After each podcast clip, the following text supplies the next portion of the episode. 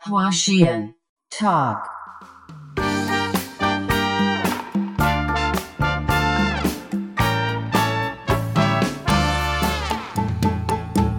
街の明かりがとても綺麗ね横浜ブルーライト横浜あなたと二人 Hello，大家好，欢迎收听花仙桃，我是黄 c o n y 这一期播客，首先要谢谢新西兰国民葡萄酒品牌，也是新世界产区的代表性佳酿好湾 Oyster Bay 的赞助。身为闽南人，其实我从小到大对蚝是情有独钟的，因为在泉州吃海蛎是很日常的一件事情。从蚵仔煎、海蛎煎到简简单单的烤生蚝，再到泉州人做面线糊、煮米粉汤，都会习惯性的加一些海蛎。就不管是海蛎还是生蚝，其实感觉他们没有一种我不爱吃的做法。然后后来离开泉州，回泉州后开始会有意识的想要重新发现故乡，就会发现，在泉州，蚝真的不只是在食物领域。泉州人以前都会用牡蛎壳来建房子，然后那个房子就会叫做蚝壳厝。然后洛阳桥下面也是通过养生蚝来稳固桥墩。就这些做法，我越知道越多，越会觉得 “The world is your oyster” 这句话真的说太对了。说回好湾 Oyster Bay。它不同品种的葡萄酒搭配不同做法的生蚝都很不错，而且豪湾的全球广告宣传语也正好就是 “Sometimes the world really is your oyster”。这次豪湾 Oyster Bay 也给画仙桃听众们准备了一些特殊的优惠，就从今天起到一月三十一号，在天猫官方旗舰店 Delega 酒类旗舰店，Delegate 就是 D E L E G A T。加入会员下单好湾的长相思和黑皮诺双瓶装，再报暗号“化仙桃”就可以多送一支好湾的爆款产品霞多丽。它们都是七百五十毫升，差不多所有优惠叠加起来，等于你三百六十块就可以买到三瓶酒：两瓶白葡萄酒长相思跟霞多丽，还有一瓶红葡萄酒黑皮诺。从元旦新年到农历新年这段时间，聚会肯定蛮多的。我觉得囤酒也很必要，不妨趁现在就买起来吧。ブ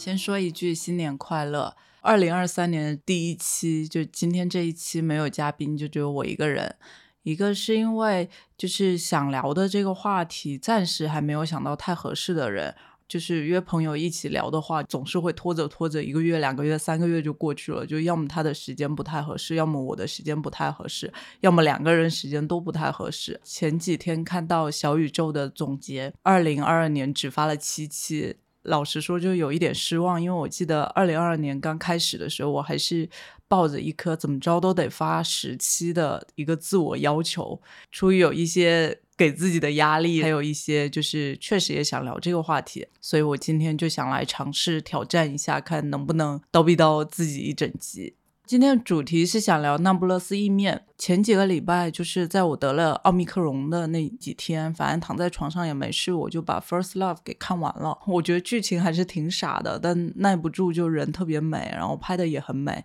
所有细节都特别美，所以我就看完也是赏心悦目的。很巧的是，我发烧的前一天。呃，在公司附近吃午饭嘛，正好在一个日本餐厅吃，然后那个餐厅新上的武士菜单正好也有那不勒斯意面，不知道是偶然还是正好厨师也刚看完，决定追一个热点，反正挺巧的。哦，对，我觉得可以推荐一下那个餐厅，它在力宝广场，一顿饭在五十块到八十块之间，然后有一个很舒适的环境。夏天最热的时候，有一阵我就经常和同事会去那吃午饭。装修是很得体的那种舒适，就都是厚重的木头，但又不会老气。然后有很多盏那个 Gay Olenti 的灯，就虽然也不知道是真的假的，但我觉得反正我第一次进去的时候看到那几盏灯，有一点惊喜的。我觉得它应该是主打是一个出餐的酒吧，然后有调酒，也有葡萄酒，金酒也有很多。之前好像听说它是上海哪个日式酒吧的老板开的，然后味道的话，我觉得它就是那种不上不下吧，就是跟古北的日料店肯定是有差别的，但也不至于难吃。然后我自己比较常点的就是咖喱鸡排饭。小菜的话，就是粗制多春鱼，我很喜欢点，然后炸薯条也不错，就是一些下酒菜，其实做的还行。我还是希望它能开久一点的。很有意思的一个点是，这家店的电视会来来回回播放《东京大饭店》跟《三星营养午餐》两部日剧循环播放，所以你不管什么时候去吃饭，你中午看的电视要么就是中年的木村拓哉，要么就是中年的天海佑希，就还挺有意思的。然后他的主要管事儿的那个服务员也是一个，我觉得应该也算中年的一个阿姨，人特别好，然后不会过度热情，然后也很会做人。对，就推荐一下，它叫做电器奎宁，然后 Bar Collins 在那个力宝广场的一楼。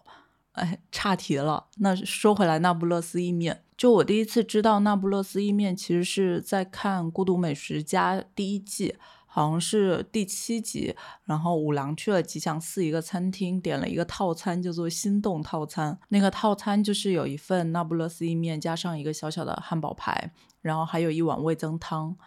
然后这一集里就是镜头贴得很近，拍到那个老板用一个很薄的铁锅在快速的炒意面。我当时我就觉得好香啊，然后就搜了一下那不勒斯意面，大概知道了这个东西。然后我应该是二零一四年第一次去日本，当时也去了吉祥寺，然后也去了一个吉祥寺的一个，反正塔贝洛上面评分还挺高的一个咖啡店，然后趁着眼熟就点了那不勒斯意面。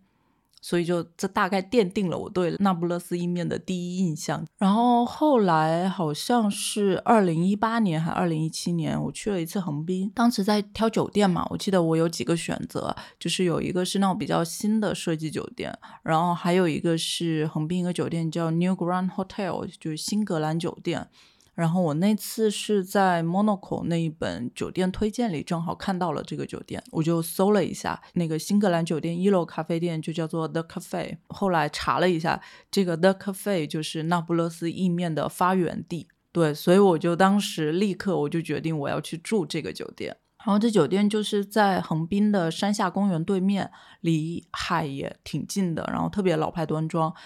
然后它的历史特别长了。就是横滨在一八七几年就有一个酒店叫 Grand Hotel，就格兰酒店。但是，一九二三年日本关东大地震的时候，这个酒店就损毁了。然后震后呢，市长跟财团各种就为了就决定重建这个酒店，名字就叫做 New Grand Hotel，然后一直开到了现在。然后这个酒店的建筑师叫做渡边仁，也是那个年代日本比较厉害的一个建筑师。他跟东京的原美术馆是同一个，然后恰好原美术馆也是我自己的，应该是前三名东京的美术馆。但当然，就是原美术馆会更摩登、更现代主义一点，没有那么多有的没的装饰主义。New Grand Hotel 还是有一一些那种西方的恢宏跟庄严在。然后我那次住在那个 New Grand Hotel 的时候，就是酒店是没有给房卡的。入住后，他就会给你一把黄铜钥匙，然后房门附近还会有一个小皮袋子，然后你你是可以选一个早上把报纸送过来，让服务员放在那个皮袋子里的这么一个服务。我觉得现在反倒就是相比于那些特别设计的酒店，我反倒会更喜欢这种酒店，就它就让人特别踏实。我会觉得就是全世界都在追求更快、更高、更强，但这个酒店就会舒服的把我往回拉一点。哎，又又说差了，但也能圆回来。针对于现在日新月异的料理，我觉得那不勒斯意面跟这酒店某种意义上有点像，就是它是一个把你拉回来的一个东西。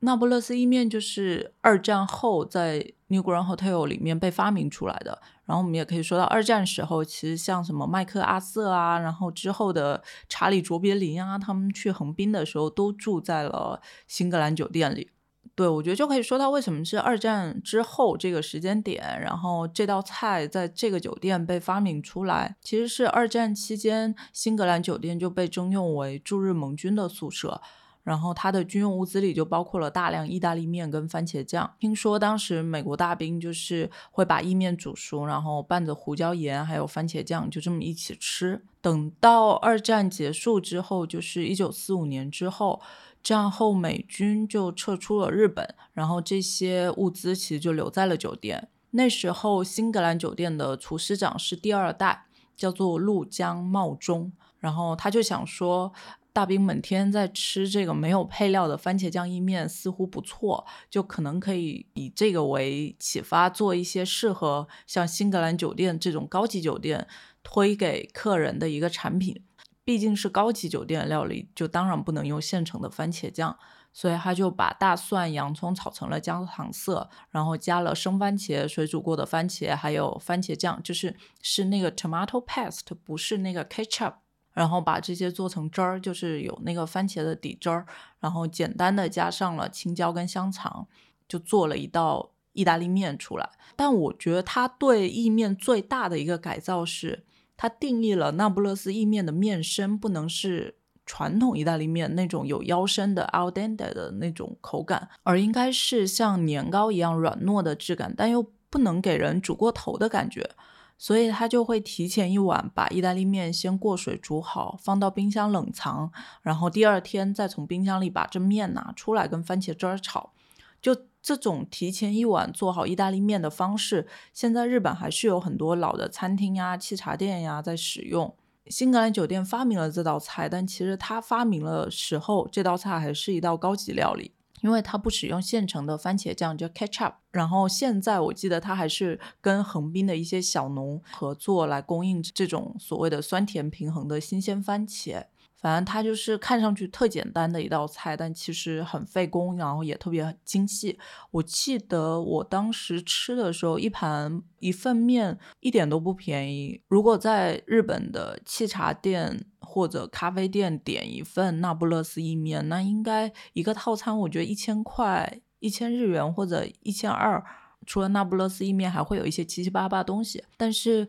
在新格兰酒店里点这份面就接近两千日元吧，好像是。我记得像嗯上海那个 DV 餐厅开的时候，不是大家都会夸赞那个 DV 的番茄意面是真正的番茄意面，因为它那个番茄汁儿是好吃到你会想吃完面，然后再把面包拿过去蒯汁儿。我觉得对于我来说，新格兰酒店那个那不勒斯意面大概也是这种感觉。我觉得这时候就可以说到横滨的另外一个餐厅，一个洋食店，叫做 Center Grill。如果说是新格兰酒店发明了那不勒斯意面，那 Center Grill 就是让那不勒斯意面变成庶民美食的关键。毕竟四五十年代在日本新鲜的番茄也不是那么好获得，所以我觉得可以说是平民是没有资格吃到那不勒斯意面这个菜的，因为你去新格兰酒店，嗯，肯定得花。花一点钱，并且你是有地位的人才会去到那儿。然后那时候就 Santa Grill 创始人叫做石桥丰吉，他就想说，当时其实美国大兵在日本的时候吃的也不是这种高级的意面，他也就是把番茄酱拿过来拌面。那为什么自己不沿用这种做法，就能把这道菜变成一个快速便宜的一个料理呢？所以他直接就用番茄酱来炒了。然后他会这么想到，其实也特别有意思。因为他和新格兰酒店主厨，就我们刚刚说的那个入江茂忠，然后他和这个大哥其实是认识的，他们同期跟着同一个师傅，就是新格兰酒店的第一代主厨，叫做 Sally Well，然后他们都是跟着他学洋食的。我后来查了一下资料，呃，Sally Well 他是日本和风洋食历史上非常重要一个名字，是瑞士人，然后新格兰酒店的第一代厨师。就我。有一个评论是说，就现在法国料理能在日本如此发达，溯源到最初其实就是 Sally Well 革命性料理的成果。因为当时他把很多很正统的法国菜带到了横滨，然后顺着其实也不止法国菜，包括意大利菜啊什么，他都会用一些西式的方式来诠释，然后在横滨弄出来。同时，他也会把日本的米饭作为素材，发明了现在我们。就是很常见的那个，也是一道和风洋食，就奶油焗饭。其实这个也是他发明的。就其实他我觉得他的革命性也不仅是这些菜本身，好像说他也改变了日本整个后厨的制度。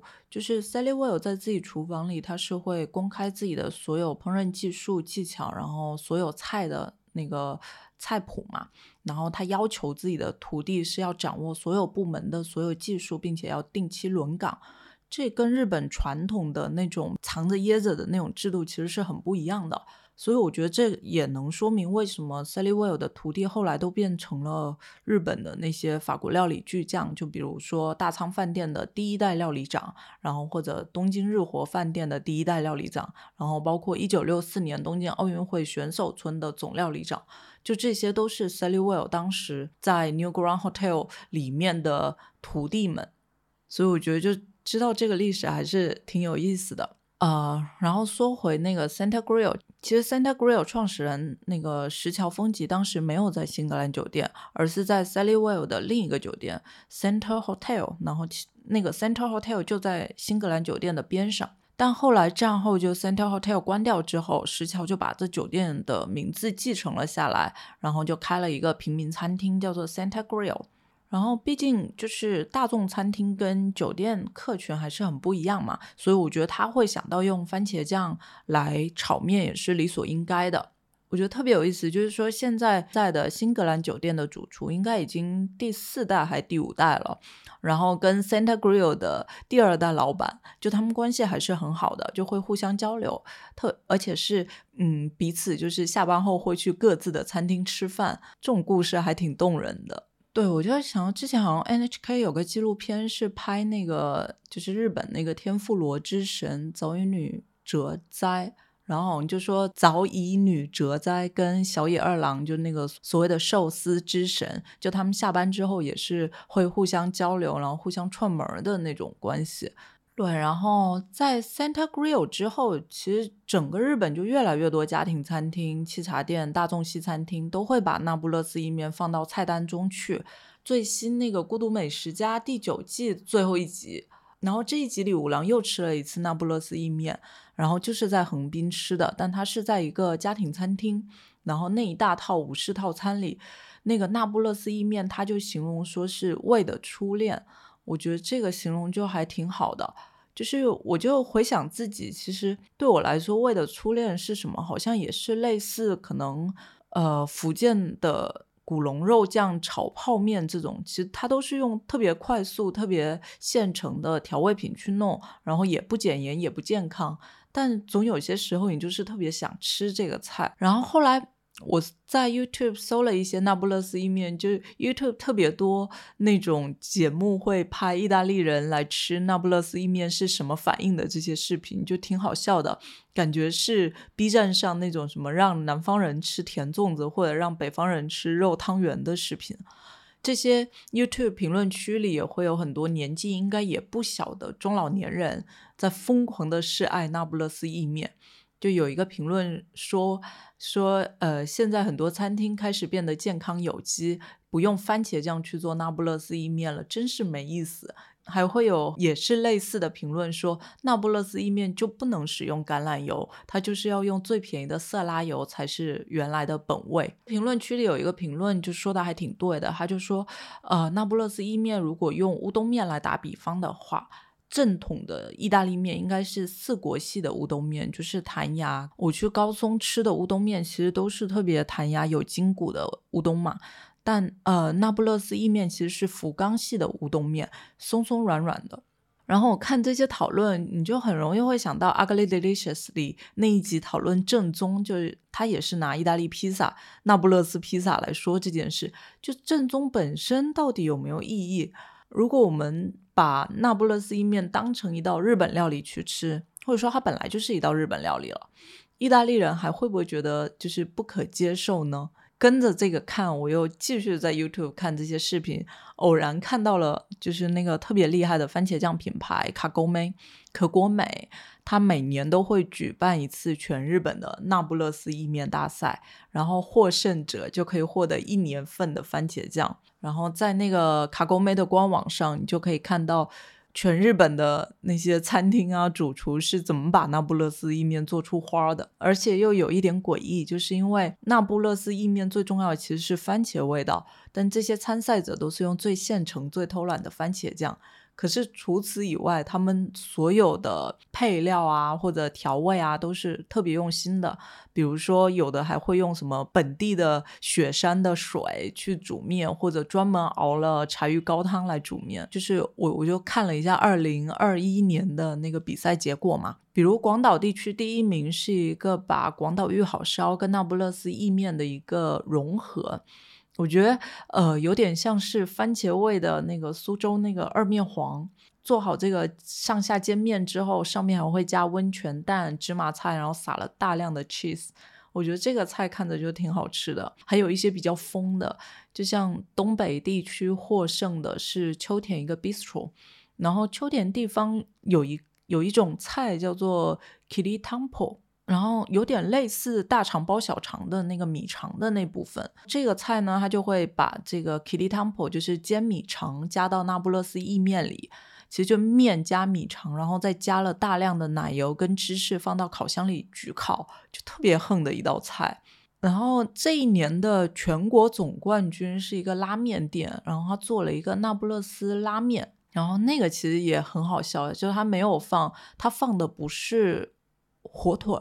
就是传统那不勒斯意面，其实是得放火腿下去嘛。然后他放的就是叉烧，然后把那个番茄汁儿做成了汤底，挺有意思的。然后我最近在看一本书，叫做《日本流行美食文化史》，我觉得还挺好看的，可以一起推荐一下。它里面没有直接说到那不勒斯意面，但是可以作为那不勒斯意面整个时代背景的一个补充。包括它里面说到那个大阪世博会那时候，然后这个作者给的定义是真正意义上的流行美食元年。它里面有个描述是说，在那一届世博会上，其实是可以吃遍全球美食的。比如那个意大利馆的餐厅，价格没有那么贵，氛围也很平易近人。当那些只吃过甜口番茄酱的日本人品尝到用新鲜番茄熬制的番茄酱汁，用牛肉慢炖而成的波隆纳酱调味的意大利直面和那不勒斯披萨的时候，他们一定感受到了不小的文化冲击。我觉得现在回望还挺有意思的。可能六十年代整个日本只知道说番茄酱炒隔夜软趴趴面条的时候，然后就会有弄潮儿站出来说：“你们这些都不是正宗的意大利面，都不是 al dente。正宗的 al dente 意大利面应该是怎样怎样怎样的。”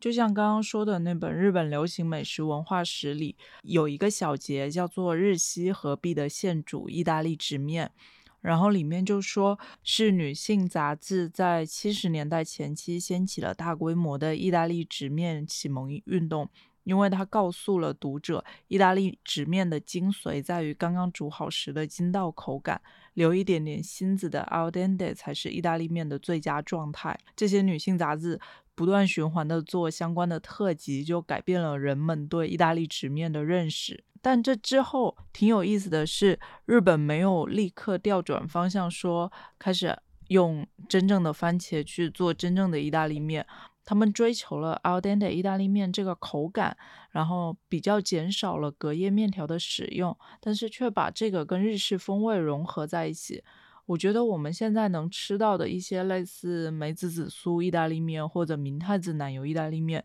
可能都得归功于那个时候，就是用日本的食材去跟意大利面本身融合在一起。像伊丹十三，就日本导演，他在散文集里《欧洲无聊日记》里也有专门说到 al dente 的意大利面。他在那篇文章里写到说，这这篇文章的目的是为了唤醒那些满足戳饮那不勒斯意大利面的日本人。然后里面也写的特别详细，就包括你要怎么煮出 al dente 的意大利面，你要怎么用叉子来缠绕意大利面，你得绕几圈，写的很详细，从怎么做面到怎么吃面全介绍了。然后等到我们现在就大家吃过。知道什么是 al dente，知道什么是怀旧美食的时候，其实对于我们来说，这些菜是很平等的。你可以今天中午吃一个 al dente 的意大利面，同时你晚上去吃一个那不勒斯意面，就他们不会有什么阶级差别。絮絮叨叨也说了接近半个小时，